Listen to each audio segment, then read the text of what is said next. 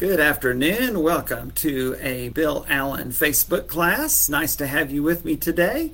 Coming to you from downtown Tyler, Texas on a beautiful day. It's uh, almost fall here in Texas. There's a little bit of cool in the air at times, and that's a nice thing.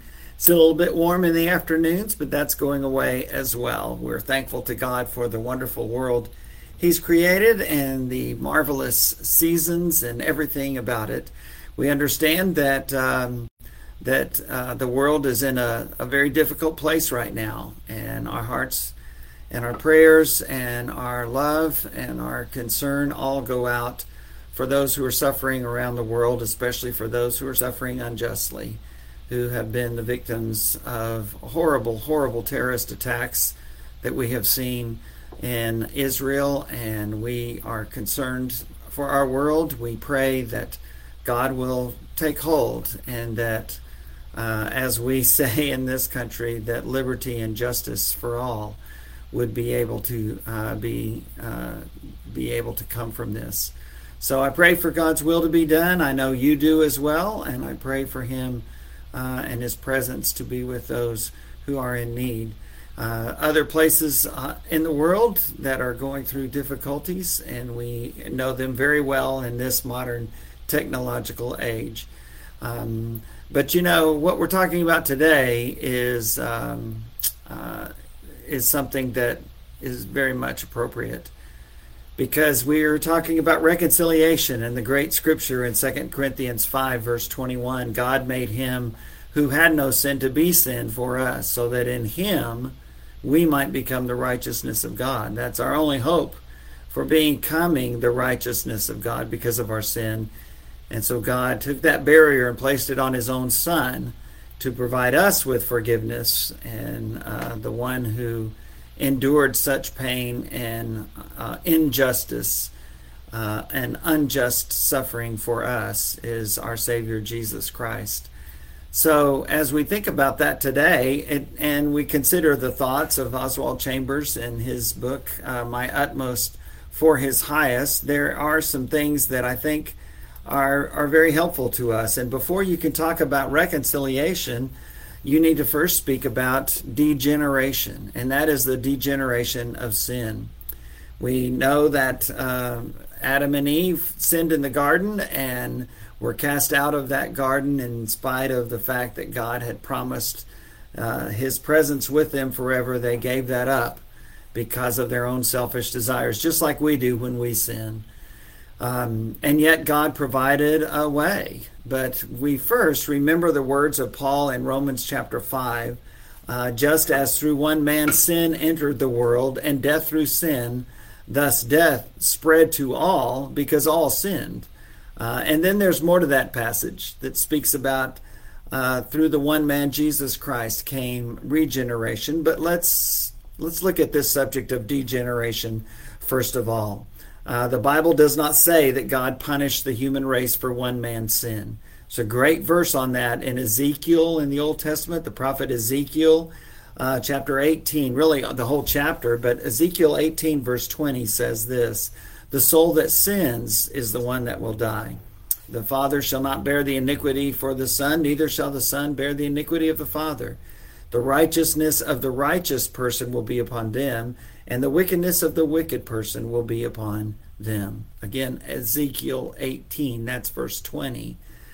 And um, and so we we uh, we realize that there are some who believe that since Adam sinned, all the earth and all the world and all of human humanity and mankind that's ever lived is guilty because of Adam's sin. But that's just not true. Scripture is clear that uh, we are guilty of our own sins, and it's unless we have the blood of Jesus Christ in our lives, um, we will not be saved. We will not be reconciled to God because of our sin. Um, and so, the nature of sin, uh, my claim to my right to myself, and it's the same thing that Satan promised Adam and Eve in the garden that he promises us today. You'll be like God. You'll be your own boss. You'll be your own, you'll make your own rules. You'll have your own way. And that, that temptation is very prevalent in the world today, and especially, I think, in our American culture. where that's what we want. We want to be able to call all the shots. We don't want to look to the Bible because the Bible is it's it's uh, it's too binding. It tells us we can't do some of the things we want, and it tells us that we should do things that we don't really want to do and put our neighbor before ourselves and uh, live according to God's morality and not the morality based on my own feelings and what gives me pleasure. Those things we don't like, and the Bible gives those things, and there's there, you can't explain that away, in my opinion. And when we go against God's word and God's will, as He has uh, revealed it in Scripture, um, that's called sin. That's called sin, and we want to be our own God. We want to call our own shots. And that was the same thing that Adam and Eve wanted. And it's the same temptation and sinfulness that we have today. Um, and it took Jesus dying on the cross to deal with that. Uh, the nature of sin is not just immorality and wrongdoing, but the nature of self realization, which leads us to say, I am my own God. Ultimately, that's what it comes down to, isn't it? We want to do things our way. We do that sin of the high and uplifted hand where we look up to heaven and we say, I don't care what you say, God, I want to do it my way. I want to do this. It's a great song uh, that Elvis and Frank Sinatra and others made famous, but it's far from Scripture. Uh, it's far from Scripture. Jesus said in John 14, in very exclusive language, using a term today, uh, I am the way and the truth and the life. No one comes to the Father except through me. And we can explain that away all day long, trying to uh, appeal to our culture around us or trying to uh, fulfill our own selfish desires. But uh, it doesn't change what the word says. Jesus is the way. I, I may be my own God, but I am not God. And that fact will ultimately come very, very clear um, this nature may exhibit itself in, uh, in, in, immorality and other sins. Uh, but again, the common basis is that it has is that nature of degeneration, that desire in myself to call the, my own shots. Um, God touches sin through redemption. It is through the cross of Christ. Chambers writes that God redeemed the entire human race from the possibility of damnation uh, through our own sinfulness. Uh, that's my belief, and I think that's right. Uh, we're not responsible for Adam's sin. We're not responsible and in danger of hell because Adam and Eve sinned, but rather we're in danger because we have sinned. Scripture says it very clearly in Romans chapters 1 through 3, but especially in chapter 3, where he says, All have sinned and fall short of God's glory. And that and that's true of all of us. Um, Jesus was the light that came into the world in the midst of degeneration, and he brought about regeneration.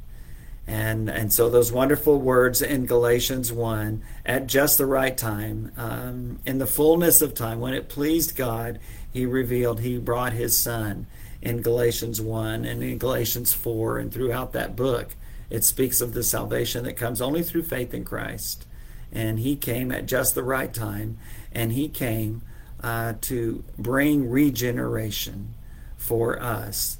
Um, and if he's going to do that, then that means I have to let him.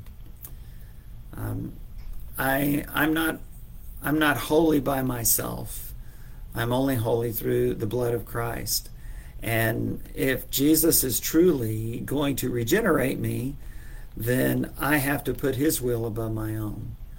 Uh, I can begin to see what he means when he says I have to be holy uh, as I look at my own life and uh, and the degeneration that has occurred because of our own sinfulness. Uh, the teaching of Christ is meant to be applied to the life which he puts within us. He regenerates us so that we can live. In the words of Romans chapter 6 and also Colossians chapter 2, we die to sin and we're buried with Christ through baptism into death. And so we're raised to live a new life. It's that new life that should be a demonstration of the regeneration that comes through Jesus Christ. He's given us His Holy Spirit he has redeemed us. I've been redeemed by the blood of the Lamb, a great old song that we used to sing in youth group days back in San Antonio in the 70s. And because of that blessing of redemption, uh, we now are called upon to live that life of regeneration, that life that is a new life, as Jesus told Nicodemus, you must be born again. And that's the start of the life, not the end. It's the start of the life. And so, just as that one man, through that one man, sin came into the world, uh, Romans 5 continues and says, it's through another man, Jesus Christ, that regeneration was brought. And it is through Jesus Christ ultimately that that redemption leads to reconciliation. And again, this great verse, 2 Corinthians 5, verse 21 God made him who had no sin to be sin for us, so that in him, Christ, we might become the righteousness of God. What we gave up when we sinned, uh, into falling into degeneration, God's purpose in Christ was that we could be regenerated and redeemed through the blood of the Lamb, and the Lamb being the Son of God. John the Baptist saw it, and he looked across the way and saw Jesus and told his disciples in John 1, verse 29, There's the Lamb of God that takes away the sin of the world. Uh, 2 Corinthians 5, verse 21 is another way of saying John 3.16, For God so loved the world uh, that he gave his one and only Son, that whoever would believe in him would not die, but have eternal life.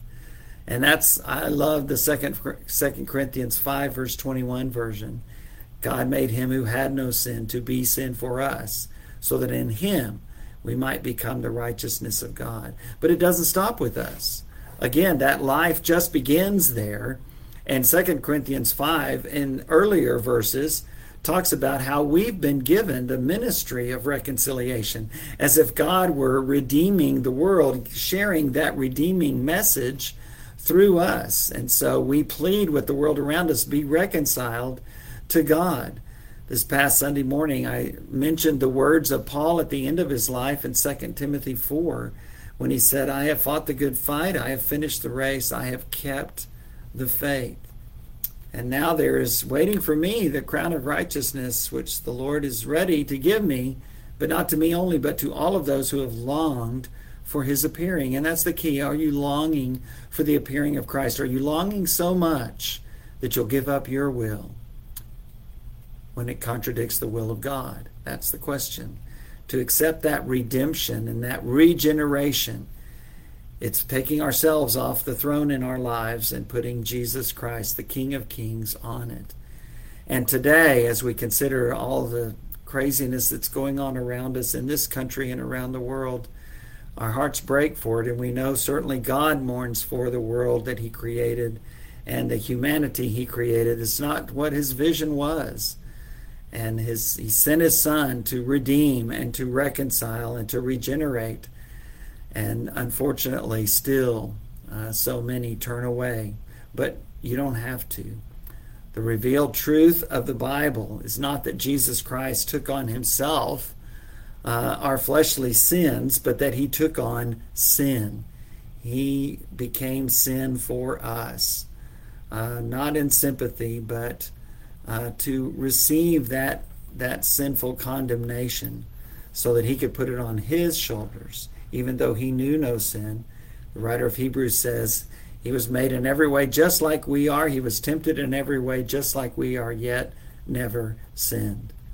Uh, Jesus Christ reconciled us back to the Father the way God designed it to be that relationship.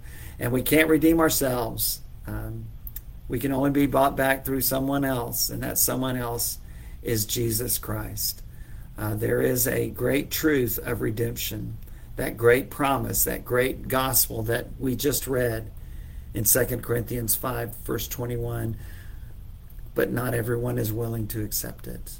To accept it means to die to sin, to be buried with Christ through baptism into death, and then to be raised out of that watery grave of baptism, whether it's in a river or in a baptistry at church or in a lake, in the ocean Uh, we're raised out of that watery grave to live a new life. That's the life of redemption, my friend. That's the life of reconciliation. That's the life of regeneration. I hope and I pray that you have received that wonderful gift of reconciliation and regeneration, and that you too have been redeemed by the blood of the Lamb. I look forward to seeing you on Thursday, and in the meantime, we continue to pray for our world and our leaders. God bless.